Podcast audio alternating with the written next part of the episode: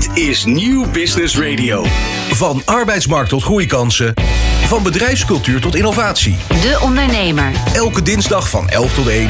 Live op Nieuw Business Radio. Met Remy Gieling. Ja, goedemorgen. Het is dinsdag 11 uur en dus is het tijd voor De Ondernemer live hier in de studio van Nieuw Business Radio op het Mediapark in Hilversum. En de komende twee uur spreken we met ondernemende gasten over het succesvol laten groeien van bedrijven en de uitdagingen die daarbij komen kijken. Aangeschoven in de studio co-host Roland Tameling. Goedemorgen, Remy Gieling. Hoe heb jij geslapen, Roland? Eigenlijk zonder uitzondering slaap ik heel goed. Want ik ben altijd zo naar de knoppen s'avonds dat ik, eh, dat ik mijn bed raak. En, eh, dus ik heb eigenlijk eh, helaas de Somnox, of eigenlijk gelukkig de Somnox niet nodig. Maar ik vind de technologie die hierachter zit mateloos fascinerend. Ja, je verwijst er nu al naar, maar de luisteraar weet nog niet waar we het over hebben. Nee, maar ik denk, maak een mooi bruggetje voor jou. Ja, nou, we, we- spreken natuurlijk de komende twee uur altijd met een vaste tafelheer of dame. En deze keer is dat Julian Jachtenberg, de oprichter van Somnox, een slaaprobot. Die inmiddels al duizenden Nederlanders helpt aan een betere nachtrust. Hij komt net terug uit de VS, waar de volgende afzetmarkt eh, aan het ontginnen is. Julian, welkom in de uitzending. Ja, leuk om hier te zijn. Ja, even eerst de, voor de luisteraar die eh, niet gelijk weten wat de Somnox is en niet meekijken op de livestream. Kan je hem even omschrijven, de slaaprobot? Jazeker. Je hebt Dus hem bij je. het is een hulpmiddel voor mensen die slecht slapen. Dat mogen duidelijk zijn. En veel mensen die slecht slapen, die hebben nu vaak ja, druk in hun hoofd, kunnen niet stoppen met piekeren. En eh, wat het doet, is eigenlijk een kussen wat je vasthoudt. En die simuleert de langzame beweging van een ademhalingsritme die op en neer gaat. En door dat ritme te voelen neem je die zelf over, word je kalmer en val je op die manier ja, makkelijker in slaap. Nou, ideaal natuurlijk ook voor mensen die geen partner naast zich hebben liggen. Is het ook handig voor mensen met een partner? Zeker. Kijk, vaak zie je dat jouw partner die slecht slaapt nu eh, misschien slaapmedicatie slikt. En ik zeg altijd liever een eh, knuffel dan een, eh, dan een pil. En op die manier kan het dus zeker ook misschien zelfs relaties redden. Waar, waar komt jouw fascinatie met slaap vandaan trouwens? En nou, van een familielid eigenlijk die, eh, die slecht sliep. Waarvan ik zag dat, ehm, ja, wat er gebeurt als je slecht slaapt. En op die manier eh, dacht ik, hey, kunnen we niet iets doen om haar te helpen. Zonder dat daar eh, slaappillen voor nodig zijn. En op een natuurlijke manier de slaap te vatten. Nou, de Ja. komende twee uur gaan we met je doorpraten over de Somnox, over het apparaat, over de hardware daarachter, de technologie, hoe die in Nederland gemaakt wordt, over jullie uitbreidingsplannen naar het buitenland, je stap naar de VS en nog veel meer. Maar Roland, we hebben ook nog andere dingen in petto. Wat, eh, wat staat er op de agenda? Uiteraard, ja, we gaan het hebben over verkopen. Voor veel ondernemers toch een beetje een, eh, een vies woord. Eh, het verkopen van je bedrijf onder andere. hè.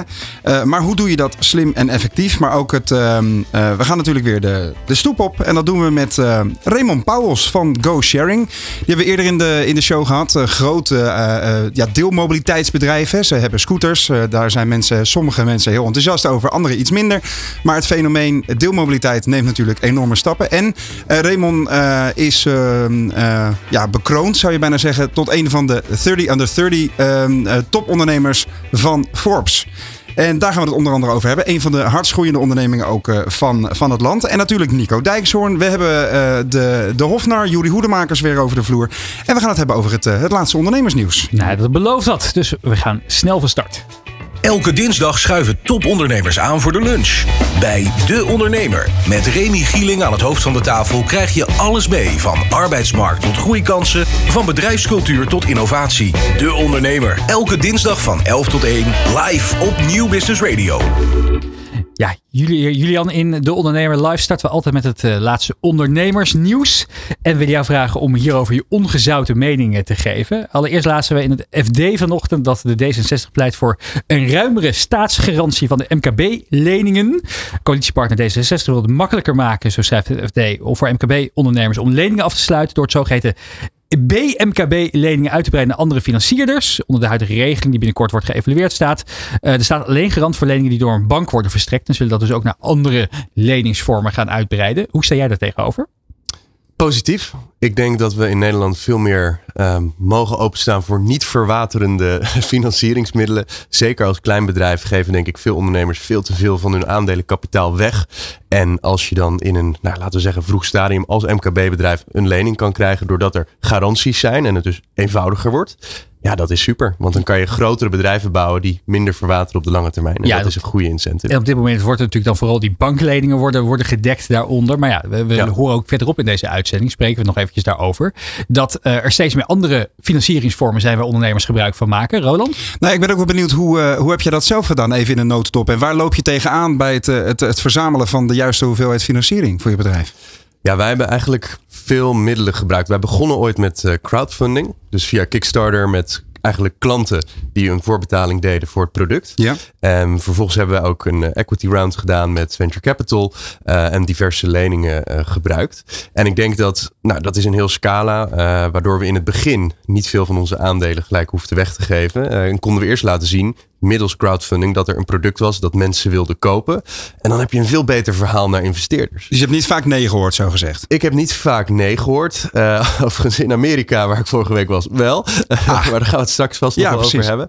Ehm, maar ik denk dus juist in die fase is het heel belangrijk om tot een punt te komen dat je kan bewijzen dat er schaalbaarheid zit in je bedrijf. En daar financiering voor vinden is heel lastig. Je hoort de laatste tijd natuurlijk veel ondernemers die gebruik maken van, eh, van, eh, van, crowdfunding platformen. Steeds meer ook weer e- equity crowdfunding. Zoals eh, onlangs nog, nog Yogurt Barn of YB, zoals ze zich tegenwoordig noemen. Die Ja. recent in de uitzending was. Zit daar ook, ehm, eh, wat zijn de nadelen van crowdfunding? Want het klinkt natuurlijk als een soort van, van, van, van ultiem vorm van, van je bedrijfsfinanciering. Dat, jij hebt allemaal fans, die kopen je product, die, zijn, die volgen je, die gaan het delen. Wat zijn de mindere punten waar je misschien niet zo snel over nadenkt? Ja, ik denk dat we eerst een onderscheid moeten maken tussen equity crowdfunding en pre-order crowdfunding. Wat wij hebben gedaan is pre-order crowdfunding, dus daar komen geen aandelen bij kijken. Eh, dus daar kan ik ook eigenlijk alleen mijn ervaring over delen. Ik denk het belangrijkste nadeel is dat je heel goed moet nagaan dat er een hele grote groep mensen opeens iets te doen willen hebben met jouw bedrijf. Dus in plaats van dat je met één investeerder te dealen hebt, wat al nou, toch soms een bepaalde dynamiek geeft in het updaten en noem maar op. Moet je dat nu opeens doen voor allemaal individuen die daar vaak helemaal geen kaas van hebben gegeten. Dus je moet een crowd letterlijk managen en die ook weten op te bouwen, te onderhouden. En dat is iets wat je anders niet had hoeven doen bij een andere vorm van financieren. Dus ik denk als je een consumentenbedrijf bent die ehm, op grote schaal zijn merk wil uitzetten, dan is het geweldig. Want dan zijn het ook gelijk ambassadeurs. Anders zou ik er nog wel eens even twee keer over nadenken of het zo'n goed idee is. Het andere nieuws waar ik het met je over wilde hebben is dat het personeelsgebrek rem zet op de groei van het MKB. Zo lazen we in MT Sprout. Ruim vier op de vijf MKB-ondernemers die op zoek zijn naar nieuwe medewerkers kunnen dit op het moment maar moeizaam vinden. Zo blijkt uit onderzoek van de Kamer van Koophandel onder de 517 MKB-ondernemers. Bedrijven lossen dit momenteel op door zelf meer uren te werken en personeel te vragen eh, om dit te doen. Er wordt dus meer gewerkt door ondernemers. En nog eh, niet eens een kwart van alle bedrijven, 24%, probeert talent aan te trekken door betere arbeidsvoorwaarden, salaris of eh, het aantal uren te bieden. Hoe herken jij dit? Ben je ook harder gaan werken de afgelopen tijd door personeelsperikelen? Ehm, nou ja, ik werk altijd hard, denk ik. Ehm, ik denk dat wij wel merken dat er inderdaad. ehm, wij hebben een heel mooi team staan. Maar ik ben me ook zeer bewust dat door het tekort in de markt wordt mijn talent ook elke dag benaderd door andere bedrijven. Van hey, wil je niet bij mij komen werken? En dus focussen op retentie en ervoor zorgen dat je een hele goede plek hebt waar je mensen plezier hebben, een goede cultuur hebben. Dat staat veel meer bij ons op de agenda. Dus bij ons staat het denk ik meer op het behoud van talent dan dat het nu zit op een tekort aan talent. Maar dat is volgens mij ook meteen de grootste uitdaging voor veel ondernemers. Ik heb de laatste dagen veel met horeca-ondernemers gesproken. En zij zeggen, de mensen die we hebben, die zijn hier heel blij. Maar die gaan letterlijk voor 30 euro per, eh, per dag, zeg maar. Gaan ze eh, dus voor 3 euro per uur meer verdienen. Gaan ze naar een, eh, naar een concurrent. Naar de burgertent verderop, zeg maar. Dus eh, loyaliteit en sfeer is natuurlijk één ding in je, in je bedrijf. En nu hebben jullie een, een behoorlijk eh, bijzonder bedrijf. Waar je dus ook met eh, je, jezelf meer verbonden kan voelen bij de missie. Ja. Maar wat zou je zeggen eh, is, een, is een goede tip voor ondernemers die wel met dat probleem eh, te kampen hebben met personeel dat zegt ja, daar kan ik meer verdienen. En, Dan blijf je maar pushen natuurlijk. Ja, vind ik een hele moeilijke vraag. Ik denk ook zeker in de horeca dat dit een veel grotere uitdaging is dan de industrie waar ik in zit. Mhm. Waar het product en de missie zich onderscheidt. En dat als gegeven ons kan helpen in het eh, behouden en aantrekken van talent. Ehm, ik denk wel dat je goed moet kijken naar, hey, als ik echt geen benchmark heb gedaan in de markt. En ik betaal daadwerkelijk veel minder uit dan de gemiddelde medewerker op deze positie. Ja. moet je eerst dat fixen. Dat is gewoon, denk ik, wel een eh, simpele conclusie. Maar ik weet ook, ehm, zeker in mijn ervaring, dat uiteindelijk zijn arbeidsvoorwaarden is één ding. Maar waar je veel meer, uh, en er zijn volgens mij ook diverse studies naar gedaan. Waarom doe je wat je doet? Hoe zijn je collega's? Hoe is je cultuur? Komt zeker op een tweede plek en is heel belangrijk. Uh, bied je remote working uh, mogelijkheden? Zijn er groeimogelijkheden? wat doe jij over twee jaar? Of zit je dan nog steeds hetzelfde te doen? Dus kijk breder dan alleen arbeidsvoorwaarden. Maar het is denk ik wel het beginpunt waarop iemand zijn keuze baseert. Dat is gewoon wel hoe het is, zeker met deze economie. Ja, geld moet rollen, toch? Ja. Het uh, laatste nieuwsitem in dit, uh, in dit uh, nieuwsblok van De Ondernemer Live gaat over transport. Want veel transportbedrijven in de stadslogistiek zijn niet op tijd klaar voor de zero-emission zones die vanaf 2025 in tientallen steden wordt ingevoerd. Op dit moment is bijna 40% van deze transportbedrijven niet van plan om het wagenpark voor 2030 te elektrificeren. Dit blijkt uit onderzoek van ABN AMRO. En aan de lijn is David Bolscher, sectoranalist transport en logistiek bij ABN AMRO. Uh, ja, David, bijna de helft van die kleinere bedrijven heeft geen concreet plan om te gaan elektrificeren. Is dat een kostenkwestie, merken jullie? Ja, dus uh, hoge aanschafkosten van uh, elektrische voertuigen zien veel bedrijven als belemmering. Namelijk 36% van de transportbedrijven zien dit als een grote belemmering. Um, en dat komt enerzijds omdat nou ja, de opdrachtgevers nog niet altijd bereid zijn om die meerkosten te betalen. Maar ook vinden veel uh, transportbedrijven dat de uh, subsidies niet toereikend zijn. Ja, wat zou de overheid kunnen doen om juist het, het animo onder deze groep te vergroten? Ja, dus de uh, overheid kan er allereerst ook voor zorgen dat de verschillen tussen gemeenten in de invoering van de zero-emissiezones kleiner worden. dus toen we vroegen naar het beleid gaf 35% van de transportbedrijven aan dat ze het beleid nu niet duidelijk vinden. Ik denk dat dat allereerst heel belangrijk is om, om uh, nou ja, echt te zorgen dat het beleid duidelijk is en er minder verschillen zijn tussen gemeenten, zowel qua tijdstip van invoering van een zero-emissiezone, maar ook de omvang van de zero-emissiezone. En daarnaast heeft de overheid ook een belangrijke taak om te zorgen dat uh, de randvoorwaarden, zoals de benodigde laadinfrastructuur, op tijd wordt gerealiseerd. Um, en ja, tot slot toch ook, ook kijken van hey, kunnen we nog meer subsidies verstrekken, juist ook in dit vroege stadium om te zorgen dat de transportbedrijven toch eerder gaan elektrificeren. Toch zou je ook kunnen zeggen dat uh, als ze zometeen die binnensteden ja, de verplichting krijgen om elektrisch vervoer te, te hebben, dat dan kunnen deze bedrijven dus niet meer opereren. Um, ja, dat, uh, ja, dat zou je kunnen zeggen. In het algemeen zal dat wel meevallen in de zin van kijk, transportbedrijven die gaan zelf ook die transitie maken. En we zien ook wel dat veel transportbedrijven daar al mee bezig zijn. Ze zijn al uh, aan het experimenteren met elektrische voertuigen. Um, kijk, het is wel echt belangrijk, dus die laadinfrastructuur, dat, nou ja, dat zien we op dit moment als een bottleneck. Dus er zijn bijvoorbeeld nog nauwelijks snelladers in de steden. Uh, nou ja, op dat moment als je met een elektrisch voertuig dat een stuk minder flexibel inzetbaar is als een dieselvoertuig moet opereren, um, ja, dan heb je die snelladers nodig om, om overdag uh, tijdens je pauze te kunnen bijladen. Maar David, uh, um, vanuit de praktijk, wij spreken natuurlijk ook veel ondernemers die al bezig zijn met die transitie naar elektrische mobiliteit. En dan hoor je juist uit de praktijk dat zij vrijwel nooit tegen kilometerbeperking aanlopen uh, tijdens het, het, praktijkgebruik met hun auto. En dat ze in de praktijk die lagere exploitatiekosten van zo'n voertuig ook als een groot voordeel zien. Dus je zou ook kunnen zeggen, Um, dat we meer richting de consument of richting de, de, de ondernemer moeten communiceren. Dat de TCO, dus de Total Cost of Ownership en het gebruik van zo'n voertuig, um, vrij snel die hoge aanschafkosten uh, recht trekt. Hoe zien jullie dat? Uh, ja, dat verschilt ook echt nog flink per voertuig. Dus voor uh, elektrische bestelbussen kan het inderdaad al nou ja, bijna uit. Ja. Afhankelijk van hoe je je voertuig gebruikt. Um, maar met name bij elektrische vrachtauto's zien we echt nog een, dat er een slag te halen is. Dus daar zijn de uh, nou ja, aanschafkosten dusdanig hoog. Um, dat, die, ja, dat dat een stuk duurder is dan, dan dieselvrachtwagens. Dankjewel voor je toelichting hierover, David Bosje, sectoranalist transport en logistiek bij ABN AMRO. Elke dinsdag schuiven topondernemers aan voor de lunch. Bij De Ondernemer. Met Remy Gieling aan het hoofd van de tafel krijg je alles mee. Van arbeidsmarkt tot groeikansen, van bedrijfscultuur tot innovatie. De Ondernemer. Elke dinsdag van 11 tot 1, live op Nieuw Business Radio. Ja, het is een groot medisch probleem, maar waar weinig aandacht voor is. Ieder jaar worden miljoenen mensen getroffen door hersen- en hersenvliesontsteking. Het, kwam over, het overkwam ook de zoon van investeerder Hubert Dijtmers. En om aandacht te vragen en onderzoek te bekostigen, richtte hij de stichting It's Me Foundation op. En we praten daarover in De Ondernemer Live. Hubert, welkom in de uitzending. Dankjewel. Ja, het is, uh, we, we, kennen je normaal gesproken als, uh, als medeoprichter van de Endite Capital. Daar gaan we het vandaag niet over hebben. In 2017 studeerde jouw zoon Jur aan Harvard. En daar kreeg hij te maken met hersenontsteking. En dat heeft een enorme impact gehad. Het heeft er onder meer voor gezorgd dat hij al zijn herinneringen van op dat moment 21 jaar compleet verloren is. Kan je daar wat meer over vertellen? Ja, dat is een lang verhaal, maar... Uh, hij werd op uh, vrijdag 10 maart 2017 wakker en uh, slecht geslapen en drie verschijnselen. En, en, die noem ik ook specifiek eventjes hoofdpijn, koorts en overgeven. En normaal denk je, en ook een huisarts kun je niemand kwalijk nemen van uh, nou, een paracetamolletje en uh, gewoon doorpakken. Griepje. Uh, maar het zijn ook de eerste verschijnselen van hersenontsteking. En hersenontsteking is, is extreem levensbedreigend. Dus hoe eerder je, en daarom dank dat ik dat hier mag vertellen, hier in je hoofd mee laat spelen als zoiets gebeurt, hoe, hoe belangrijker. Want je bent binnen een paar dagen dood.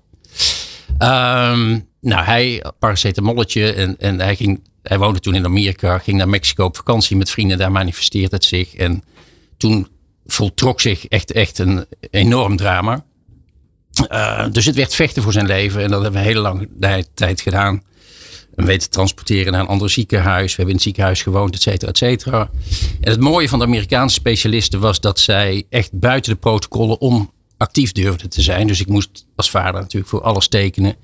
Want allerlei dingen zijn altijd slecht voor je hart, voor je nieren, voor je longen, voor je lever. You name it, voor je vaten. Um, maar nou, de kans was miniem dat hij het zou overleven. En als hij het zou overleven, was, zou hij eigenlijk, wat de Amerikanen zeggen, institutionalized zijn. Een kastplantje. Nou, en doordat we wat we met een heel medisch team hebben gedaan, heeft hij het overleefd. Nou, dat is natuurlijk super. Echt super. Um, en het bizarre is inderdaad wat je net al aangaf. Uh, hij was toen 21, hij is nu 26. En alles was gewist, net als een computer, gewoon erase. Dus uh, Remy, jij heet Remy en je ziet eruit zoals je eruit ziet. Maar jij komt hier morgen op aarde. En alles, maar dan echt alles, is nieuw. Als je hier de deur uitloopt, weet je niet of je links of rechts moet. Sterker nog, je moet leren lopen. Je moet leren fietsen. Je moet leren scheren alles, wie, wie je broer en zus is, wie je ouders zijn, waar je gewoond hebt. Dus je kunt het niet bedenken, maar goed, alles is Dus geweest. voor de duidelijkheid, Hubert, eh, als we, als we het even tastbaar maken. Uh, jouw zoon wist niet meer dat jij zijn vader was en bent. Ja. Maar hij wist ook niet wat het fenomeen vader was. Nee, nee, nee helemaal niets. niets. Ongekend. Ja, maar gewoon, kijk, ook als wij daar een uur over praten, dan nog daalt het waarschijnlijk niet bij in wat Nee. dit betekent. En Wat, wat, wat eh, gaf het voor effecten voor jullie dan en hoe heb je dat opgelost? Nou ja, dus, dus ehm, nou, wij, wij, er zijn hier ook geen eh, eh, revalidatiecentra voor of dergelijke. Ehm, dus wij hebben ons als familie met, met allerlei medici eh, enorm gericht op, op ja, het weer opbouwen. Ja. Dus hij is als een spons weer dingen gaan opzuigen. Dus we hebben echt alles weer. Overigens, een mobiele telefoon is een van de reddingen. Van de, dan weet je hoe je moet lopen en alles continu opzoeken. En als er een naam belt van ken ik die of niet? En, wat, en vond ik hem leuk of vond ik hem juist niet leuk? Nou, al die dingen. Ehm, en gewoon weer alles opnieuw. Alles opnieuw.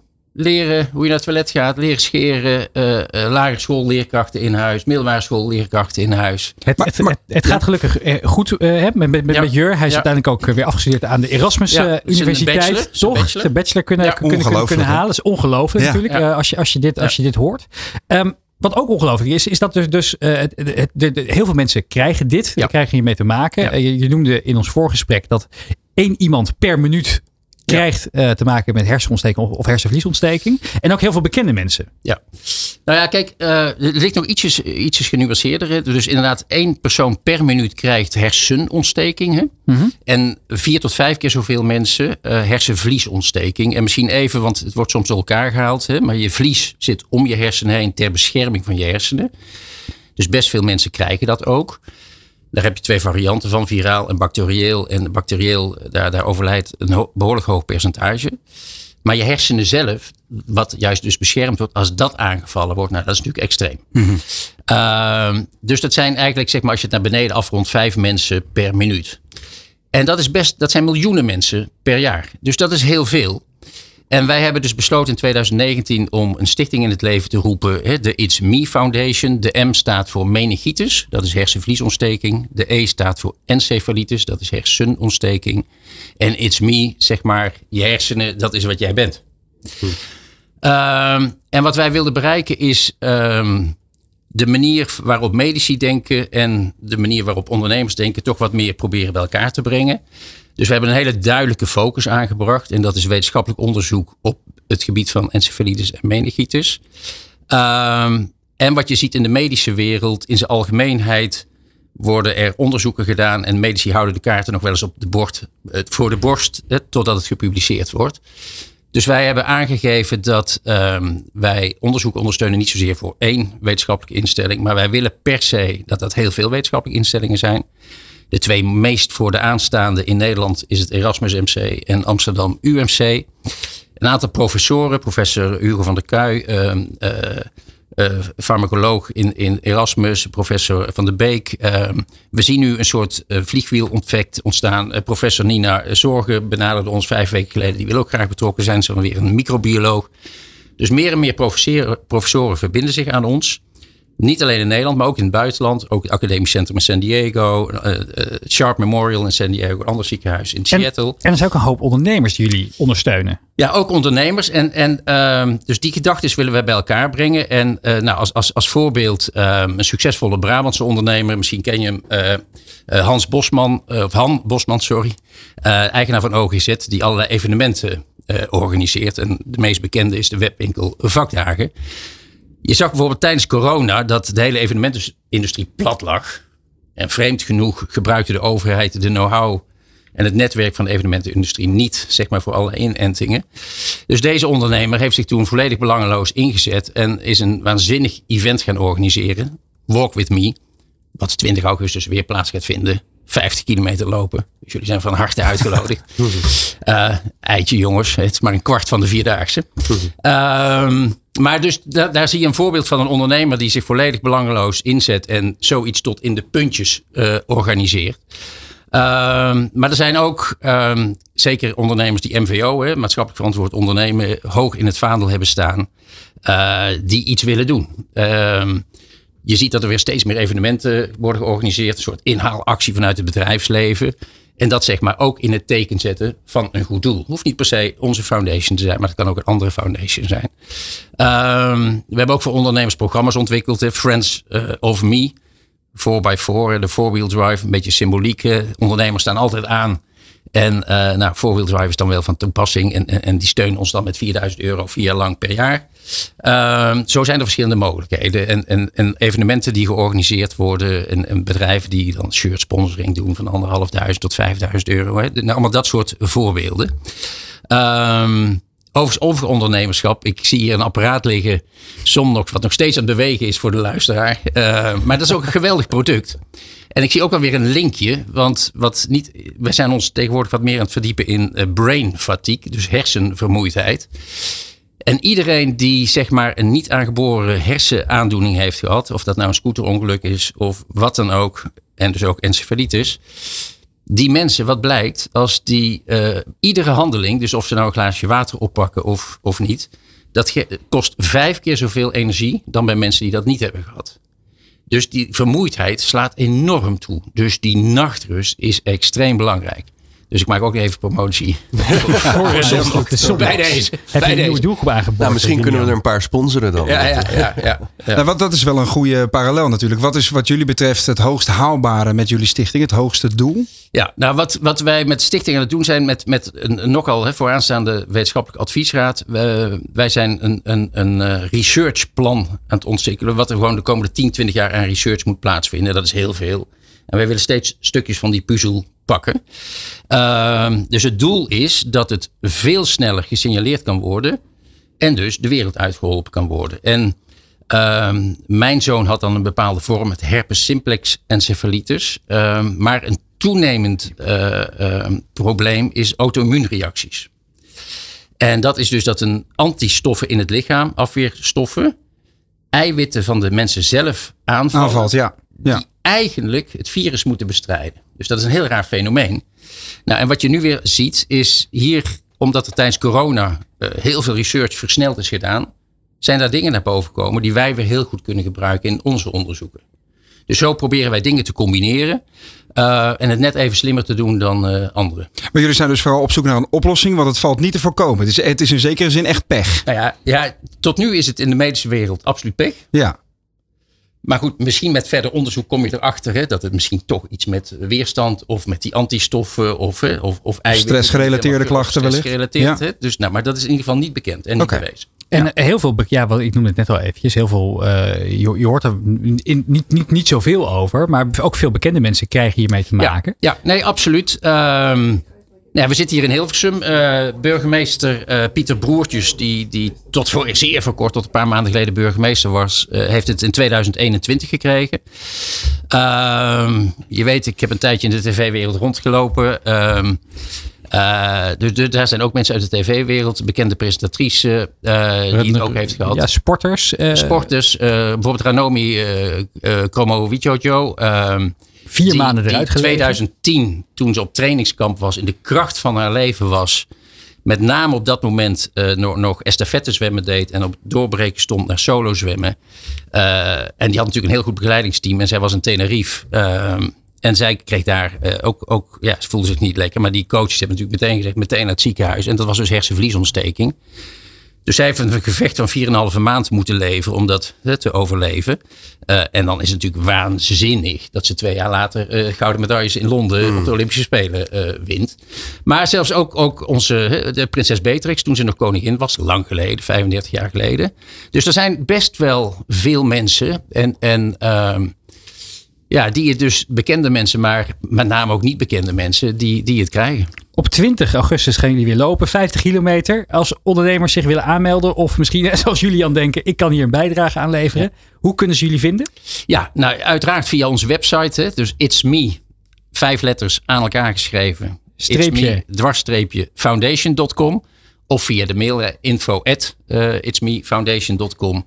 Uh, ze kunnen ons ook bellen. Ik weet niet of telefoonnummers door kan geven of niet. Maar uh, komt, dat, komt een andere keer. dus wij zijn allemaal te vinden op internet. En wij verwelkomen iedereen. Dat zou super zijn. Mooi doel. Dankjewel. Alle ondersteuning is welkom dus. Dankjewel ja. voor je mooie verhaal hier, Hubert Dijtmers van It's Me Foundation en Endite Capital. Als ik er nog één ding over mag zeggen.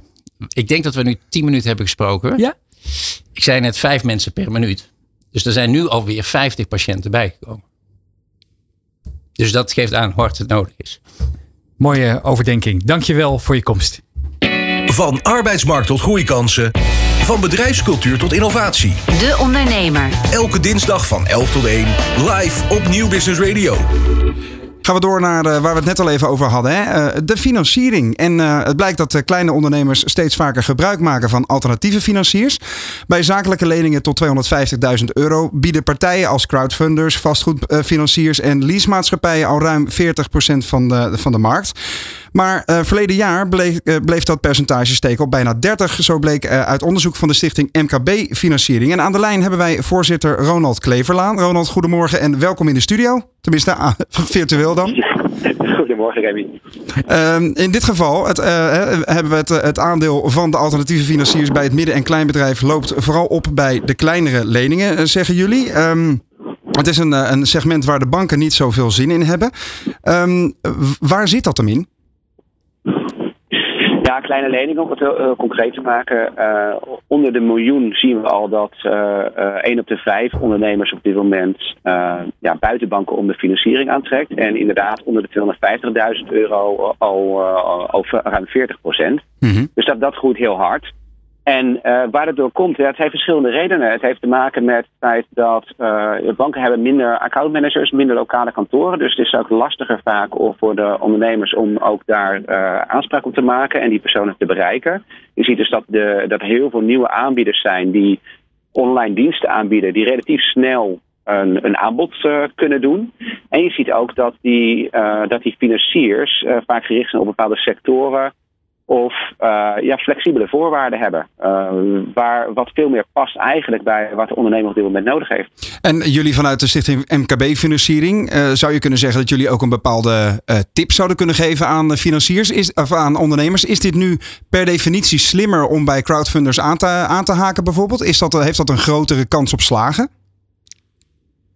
Nou, het, is, het biedt in ieder geval meer mogelijkheden aan uh, dan wat er nu is. Kijk, uiteindelijk zul je, uh, zie je nog steeds dat een heel groot deel van de ondernemers ook nog steeds bankair financiering krijgt. Dus het is niet zo dat, dat nu opeens banken helemaal niet meer financieren. Maar het biedt gewoon extra mogelijkheden. Dus afhankelijk van wat je nodig hebt als ondernemer, heb je meer werkkapitaal nodig. Nou, dan zou een crowdfunding bijvoorbeeld heel interessant kunnen zijn. Wil je je eigen pand wat je huurt, wil je dat gaan aanschaffen? Nou, misschien is het dan interessant om eens te kijken naar een, spe een gespecialiseerde vastgoedfinancier. Um, dus het ligt aan het, aan het, doel wat je als ondernemer uh, hebt om ja. op zoek te gaan eigenlijk naar de juiste financier die bij jou past. Ja, Julian, hebben jullie wel eens geprobeerd om met Somnox een uh, lening bij de bank te, te, te, te los te frutselen? Zeker, en die hebben we gekregen ook. Ja? ja? Was dat meer werk of minder werk dan je had gedacht van tevoren? Nou, minder werk dan ik had gedacht van tevoren. Ja, dus het is een beetje contrair met wat er nu wordt geroepen, maar wij hebben er eigenlijk best wel positieve ervaringen mee. En want als je een ja. stap terug gaat, Julian, wat was jullie eerste stap richting financiering? Dat was de bank. Nee, dat was de crowdfunding campagne op Kickstarter. Ja. En waarom heb je dan daarvoor gekozen om dat als eerste te omarmen? Omdat op dat moment hadden we eigenlijk nog geen omzet, geen product. Ja, dan is een lening erg lastig. Want ja, welke garantstellingen kan je dan krijgen behalve je IP? Um, plus wij moesten op dat moment, eh, dat was het prille begin natuurlijk, überhaupt bewijzen dat mensen dit wilden hebben.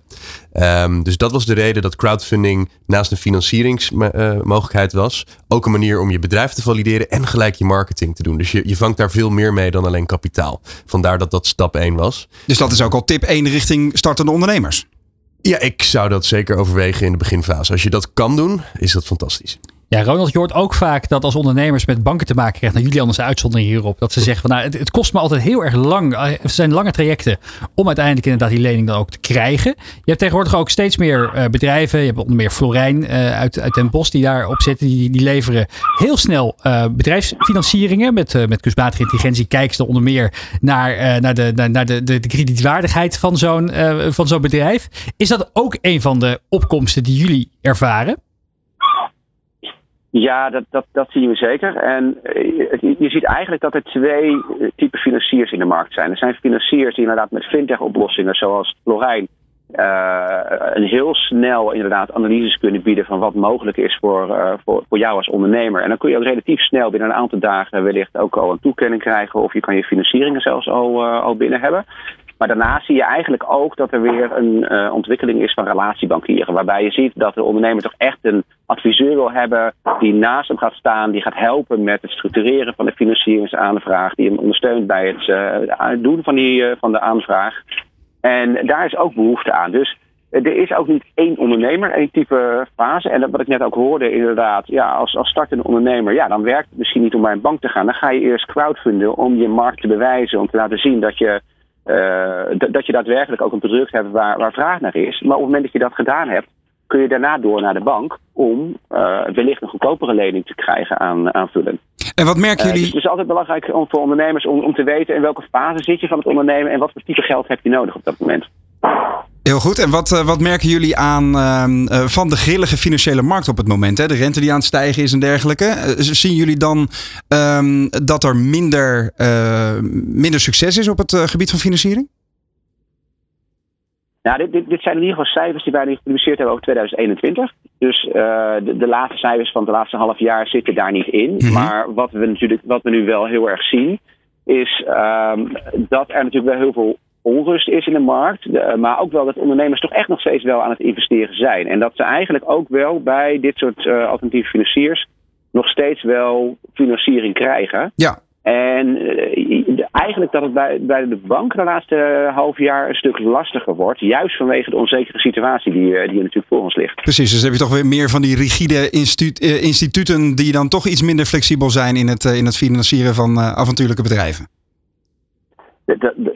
Maar daar zijn banken wel goed in, want die kunnen uiteindelijk wel de risico's goed inschatten. En dus bedrijven die inderdaad wel voldoende onderpand en genoeg zekerheden hebben, die kunnen ze wel op de juiste manier uh, aan financiering uh, helpen. Nou, dankjewel voor je toelichting hier bij de Ondernemer Live. Ronald Kleverlaan van Stichting Dit MKB is Financiering.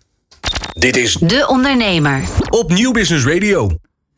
We praten verder met Julian Jachtenberg, oprichter van slaaprobot Somnox. En Julian, uh, we zagen net al even Hubert Dijtmar, topinvesteerder, die ook al ja, toch ja, een beetje genoegzaam naar jouw robot aan het kijken was die je hebt meegenomen. Hij ligt ook zo relaxed te ademen hier op de desk, hè? Ja, hij, ja. staat hij nog steeds aan? Ja, kijk maar. Ja, een tijdje. Zijn buikje gaat op en neer. in slaap gevallen. Werkt ook op afstand. Daan, wakker worden. Ja. Hoe, uh, um, uh, we gaan inderdaad hebben over, over, over het belang van slaap onder meer. Want dat wordt natuurlijk altijd vaak onderkend. Ondernemers zijn vaak druk, hebben veel stress. Zeker uh, in, in roerige tijden als waar we nu in zitten. Wat is het effect van slecht slapen? Daar hebben jullie natuurlijk veel onderzoek naar gedaan. Ja, ik denk dat het samen te vatten is naar één zin. En dat is hoe korter je slaapt, hoe korter je leeft. Um, het beïnvloedt echt alles van je gezondheid. Um, als je een tekort aan slaap hebt op de lange termijn, uh, Alzheimer, hartkwalen, obesitas. Het is eigenlijk allemaal te correleren aan een tekort uh, van slaap. Gaan zelfs meer mensen komen te overlijden in het verkeer ten gevolge van slapeloos achter het stuur zitten dan dat ze een bier, drankje op hebben. En het is een van de uh, nummer één oorzaken achter mentale problemen zoals depressie.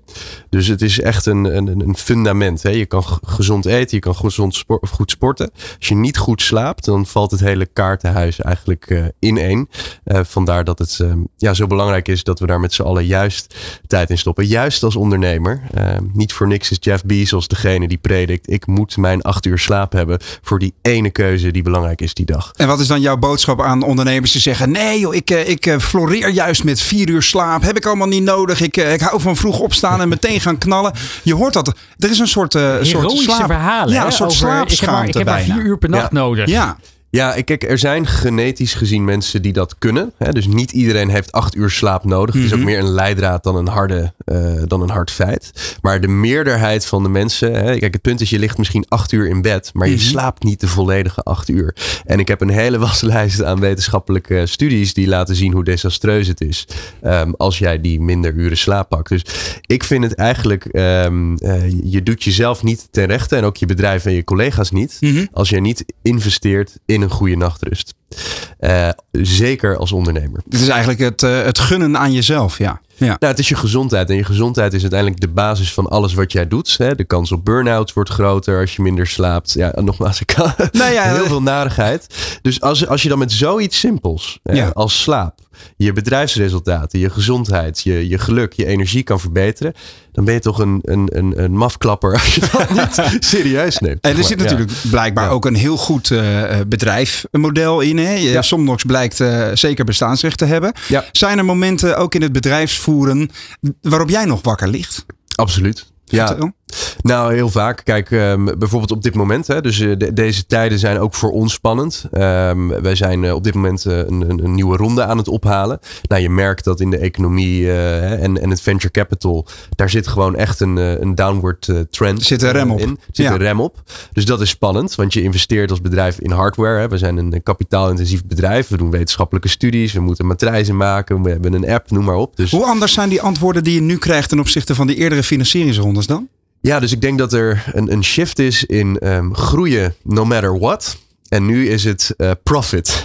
no, no, matter, matter what. what dus, okay. uh, dat is heel gek hoe dat opeens die, die shift is gegaan. Ik denk ook een gezonde ontwikkeling in die zin. Want hiervoor was het ook echt, hey, waarom schrijf je zwarte cijfers? Mm -hmm. Ga eens heel snel rode cijfers schrijven. Want blijkbaar groeien dan niet, niet hard, hard, genoeg. genoeg. Ja, ja. En nu zie je in die respons, hè, de financiële modellen. Ze willen op de korte termijn uh, winstgevendheid zien. Er moet op de kosten bespaard worden. Uh, en en ja, op zich is dat ook zoals bedrijven vroeger gebouwd werden. Hè? Uh, solide, langzaamaan producten ontwikkelen. Versus die gigantische snelgroeiers van in een jaar tijd naar zoveel miljoen omzet. Dus dat is denk ik een, een synops die ik, die ik nu zie. Ja. ja, voor verderop in de uitzending gaan we natuurlijk ook hebben over je recente trip naar Amerika. Om daar met heel veel ondernemers in onder meer Silicon Valley te praten over ja, de toekomst van Somnox. En ook over het feit dat jullie natuurlijk al heel veel mensen weten te bereiken met het apparaat en hoe jullie dat doen. Ik was ook nog even benieuwd naar uh, ja, wat, wat, wat zijn nou nog een aantal van jouw kennis en ervaring over goed slapen? Wat zijn nou een aantal praktische tips die ondernemers kunnen doen om, uh, om goed in slaap te komen? Want veel ondernemers die werken tot, tot laat door. Uh, ik ja. weet ook dat heel veel mensen s'avonds nog flink aan de koffie zitten bijvoorbeeld. en de boeken die ik daarover heb gelezen zeggen allemaal, ja, dat moet je dus eigenlijk niet doen. Precies, ja, kijk, er, er is hier heel veel over te vinden. Kijk, ik denk één, Het begint allemaal bij bewustwording en je relatie met slaap. Ik hoop dat na het luisteren van deze uh, radio-uitzending dat mensen ja, toch dat een keer gaan proberen. Probeer eens een, een, week of een maand lang je slaap serieus te nemen en probeer eens te zien wat dat doet met jouw energie, de keuzekwaliteit, je leiderschap, je energie. Want zodra je dat realiseert, heb je denk ik ook de motivatie om je levensstijl aan te passen. Ja, dat is een beetje een kip-ei probleem. Wat kan je concreet doen? De meest belangrijke is een consistent waak- en slaapschema. Dat is op hetzelfde tijdstip naar bed en wakker worden, zelfs in het weekend. Want daarmee train je je circadiaanse klok, je, je biologische klok, um, om op de, op de autopilot eigenlijk moe te worden. Dus ga niet om één uur s'nachts naar bed, dan om tien uur. Nee, gewoon elke avond half tien, zeven uur ochtends wakker worden. Dan zeg je eigenlijk tegen je lichaam, dit is het ritme wat ik volg. En uiteindelijk heeft het lichaam uh, ritme nodig. Andere is natuurlijk geen koffie drinken. Vanaf twee uur s middags al niet meer. Want het na-effect van cafeïne gaat tot 12 tot 14 uur in je bloed om. Dus dat betekent twee uur s middags je laatste bak koffie. Dat weten veel mensen niet. En de illusie dat een, een glas wijn uh, je in slaap wekt, dat is waar. Maar de kwaliteit van je slaap is volledig verknald. Dus je slaapt wel, maar de kwaliteit waar je de de energie uithaalt, die is er niet. Dus probeer eigenlijk een, ritueel te maken om tegen je lichaam te zeggen: hey, het, is, het is goed om nu te slapen. Twee uur van tevoren geen beeldscherm meer. En uh, nou, bijvoorbeeld met ademhalingsoefeningen of een goed boek jezelf um, dat signaal te geven van we gaan nu slapen. Ja, ik weet dat een aantal ondernemers die hier ook in de uitzending zijn geweest, ook co-hosts waren of in ieder geval tafelheer of dame zoals jij hier.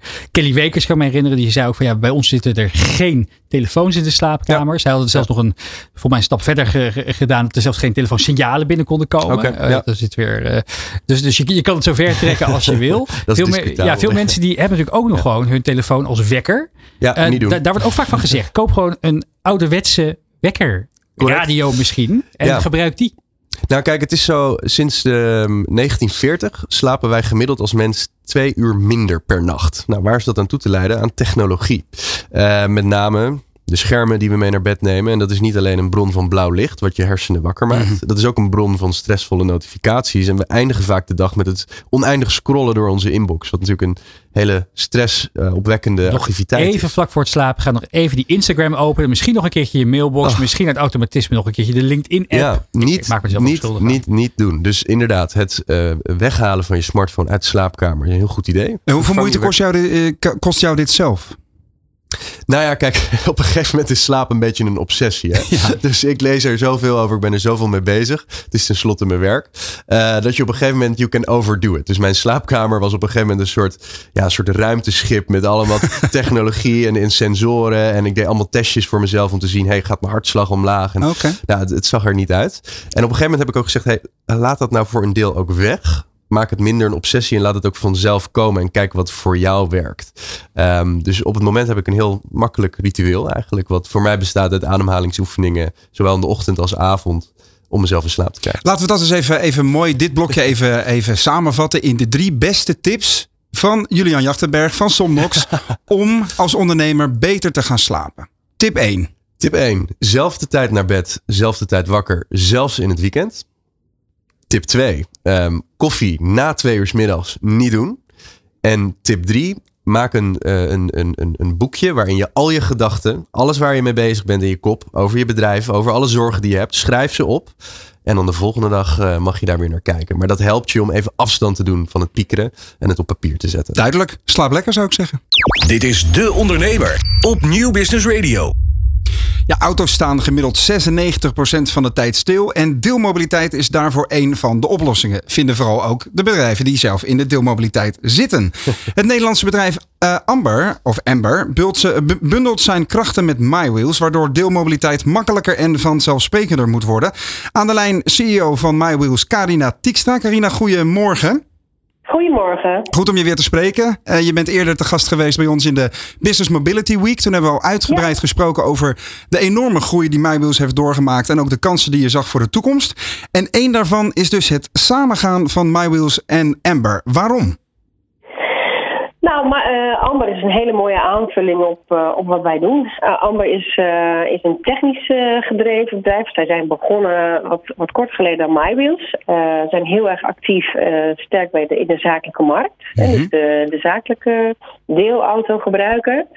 Um, en ze hebben daarnaast een heel mooi technisch platform en datamachine die ervoor zorgt dat wij de vraag uh, beter kunnen laten aansluiten bij, uh, of het aanbod beter kunnen laten aansluiten bij, uh, bij de vraag. En wat is er dan op technisch gebied dat zij anders doen? Nou, zij werken met een, um, ja, met een, een, algoritme, zeg maar, om te zorgen dat ze de auto's naar de gebruiker toebrengen. Ze hebben een ritgarantiesysteem. En daardoor hebben zij eigenlijk al vanaf het begin dat zij uh, gestart zijn, uh, die, um, uh, ja, die, die, die data opgebouwd en kunnen heel goed voorspellen. En ook anticiperen op de vraag die, die er is. Dus zij hebben eigenlijk minder auto's nodig om, nou, om evenveel kilometers te rijden of meer. Dus die, die, die eigenlijk het slimmer inzetten en efficiënter inzetten van de auto's, ja. gaat, gaat ja. MyWheels dus ook weer verder helpen? Ja, en daarnaast zie je dat wij hebben, uh, bij MyWheels is zo'n 95% van onze gebruikers, dat zijn consumenten. En eigenlijk is het bij Amber net andersom. En die hebben ook een heel ander rijgedrag. Dus door de week rijdt vooral uh, de zakelijke rijder hè, tijdens werktijden. Ja. En uh, dat is bij, uh, bij Marvels, uh, zoals we tot nu toe gewerkt hebben, precies andersom. Dus dat is een heel mooie aanvulling op elkaar. Dus dit, dit samenwerken gaat ervoor zorgen dat jullie de zakelijke markt meer gaan over, veroveren. Ja. Wat gaan jullie nog meer doen om ondernemers aan deze vorm van mobiliteit te helpen? Nou, ik denk dat uh, het voordeel van, uh, van de combinatie is, is dat er nog steeds dat er veel auto's beschikbaar zijn hè, en laagdrempelig beschikbaar zijn. Ja. Uh, ondernemers worden nu geconfronteerd met nieuwe eisen als het gaat om CO2-uitstoot van hun wagenpark. Nou, Amber is sowieso 100% elektrisch. Miles is al 95% van, de, van ons wagenpark is elektrisch. Dus wij zorgen ervoor dat mensen schoner kunnen rijden, zakelijk. Maar ook meer variabele kosten hebben in plaats van vaste kosten voor die leaseauto, het wagenpark, wat ze, wat ze maandelijks moeten af, uh, aftikken, zeg maar. Dus um, ik denk dat het nu ook echt het moment is dat je ziet dat de grote groep uh, klanten grote bedrijven, maar ook uh, andere ondernemingen zien van hé, hey, dit is nu een serieus alternatief geworden. Het is niet meer heel klein. Mm -hmm. Zeker in alle stedelijke, alle ondernemers die in stedelijk gebied uh, zitten, zitten, die kunnen nu.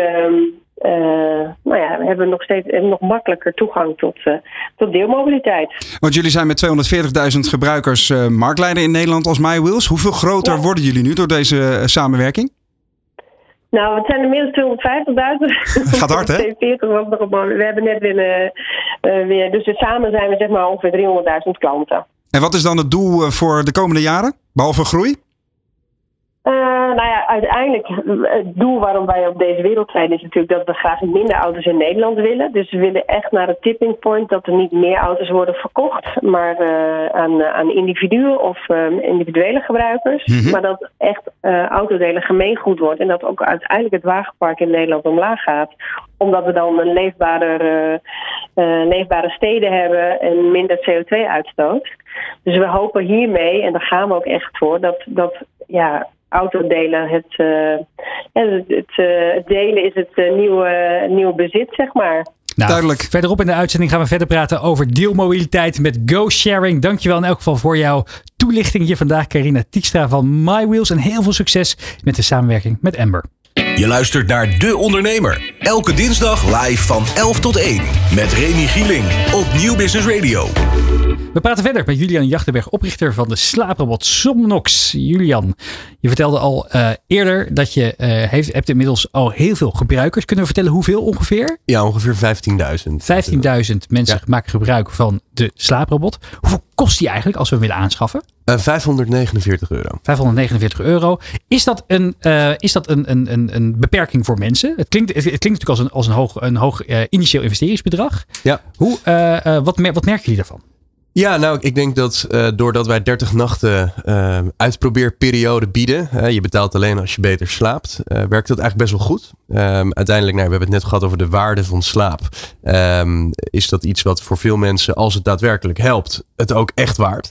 als je ziet wat er soms wordt uitgegeven aan een gemiddeld matras, nou, dat ligt, dat ligt nog vele malen hoger.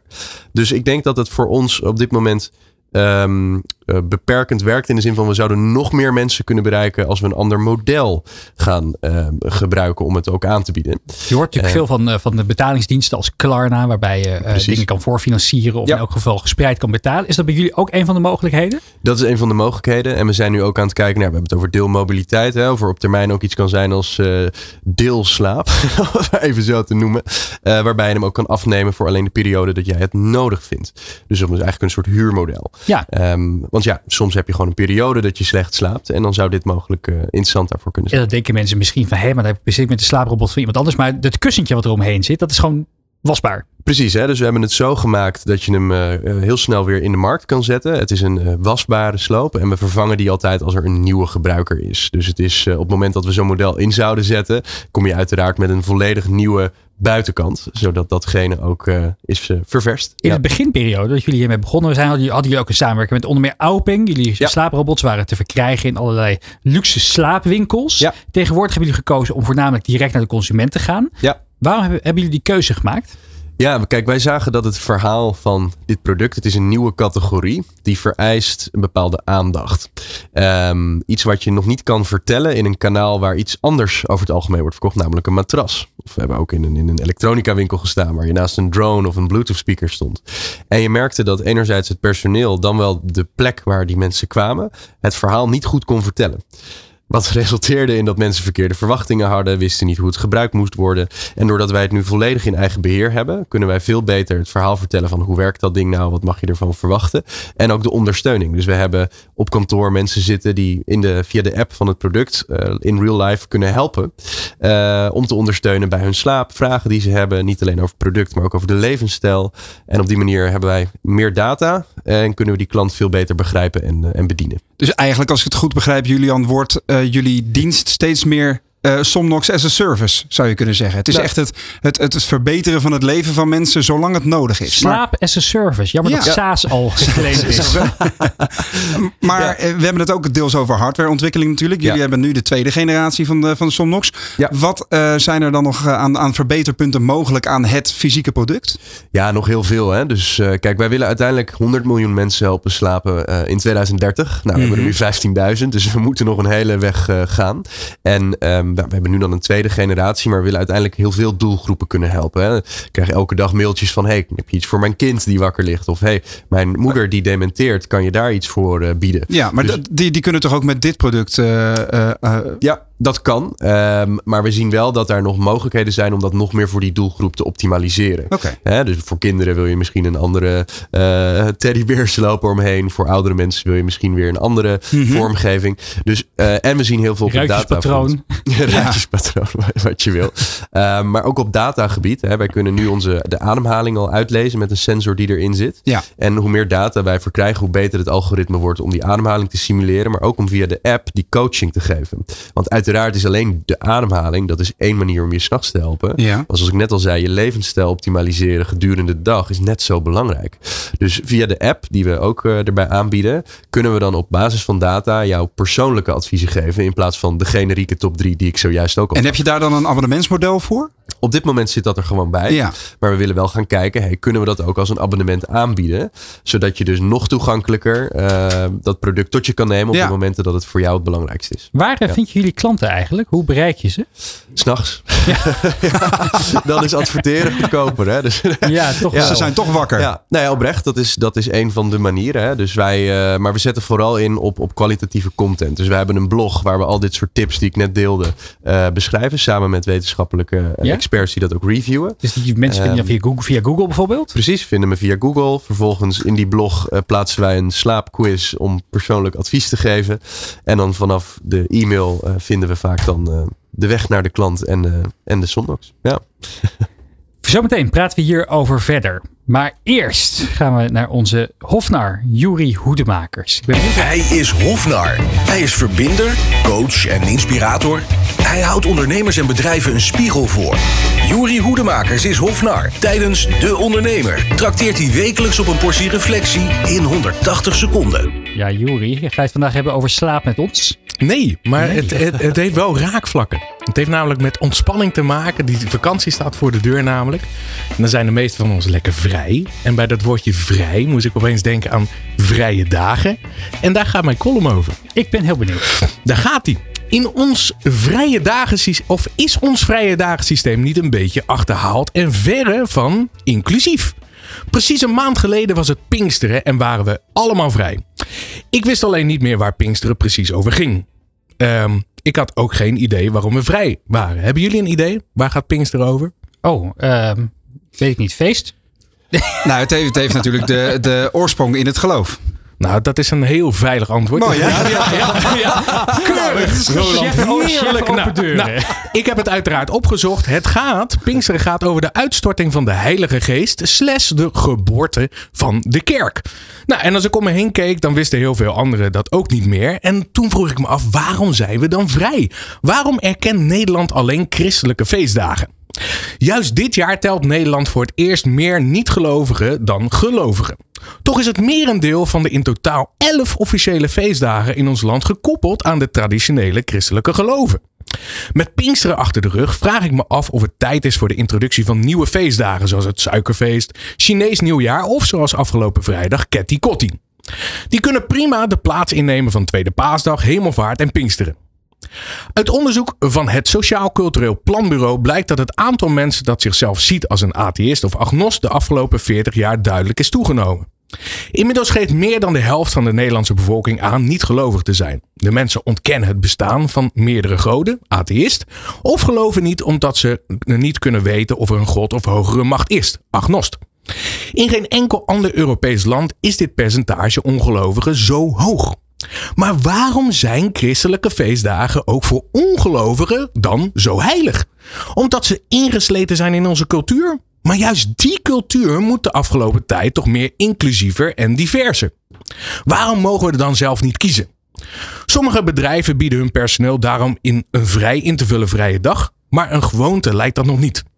De medewerkers van onder meer pensioenbedrijf APG, verzekeraar Achmea en ING krijgen tot wel anderhalve dag zogenaamde diversiteitsverlof. Maar wat nu als we dat helemaal zouden doortrekken? Dat we de verplichte vrije dagen afschaffen en het aantal zelf in te vullen vrije dagen met precies dat aantal omhoog draaien. Mocht je dat iets te ver vinden gaan, of uh, dan kunnen we ook een, bijvoorbeeld een tweesplitsing maken. Dan blijven bijvoorbeeld kerst, Koningsdag en Pasen zoals ze zijn. De andere vrije dagen zijn dan uitwisselbaar voor bijvoorbeeld Yom Kippur, Bevrijdingsdag, in het zuiden voor carnaval, in Friesland voor de Sneekweek en in Gelderland voor de Vierdaagse van Nijmegen. Of van mijn part de verjaardag van je moeder. Dan maken we de verplichte vrije dagen echt on demand. Zoals we dat met televisie doen met Netflix, met muziek via Spotify en steeds meer van de andere dingen die we belangrijk vinden. Dan worden we echt een inclusieve samenleving. Wat let op hè. Elf officiële feestdagen hebben we in Nederland. Nieuwjaarsdag, Goede Vrijdag, Pasen, twee dagen. Koningsdag, Bevrijdingsdag, Hemelvaartsdag, Pinksteren, twee dagen. En Kerstmis, twee dagen. Wat nu als we zelf mogen bepalen wanneer we vrij zijn? Moeten we niet gewoon toe naar een menukaart waarop mensen zelf kunnen aanvinken welke dagen ze vrij willen hebben? Dat we bijvoorbeeld kunnen kiezen om op Oudjaarsdag vrij te zijn, tijdens het Suikerfeest, Sinterklaas, Dag van de Arbeid of tijdens Alaaf Carnaval. Alles gaat tegenwoordig on demand. Waarom de vrije dagen dan niet? Dankjewel, Hofnar Juri Hoedemakers. En we gaan er even tussenuit voor de reclame. Zometeen zijn we terug met Julian Jachtenberg van slaaprobot Somnox. Praat met Gracielle van Vliet over de recente investering in startup Closure. Is Raymond Pauls van oprichter, uh, de oprichter van GoSharing onze gast. En natuurlijk de column van Nico Dijkshoorn. Blijf dus vooral kijken en luisteren naar De Ondernemer Live op deondernemer.nl en Nieuw Business Radio. Dit is De Ondernemer op Nieuw Business Radio.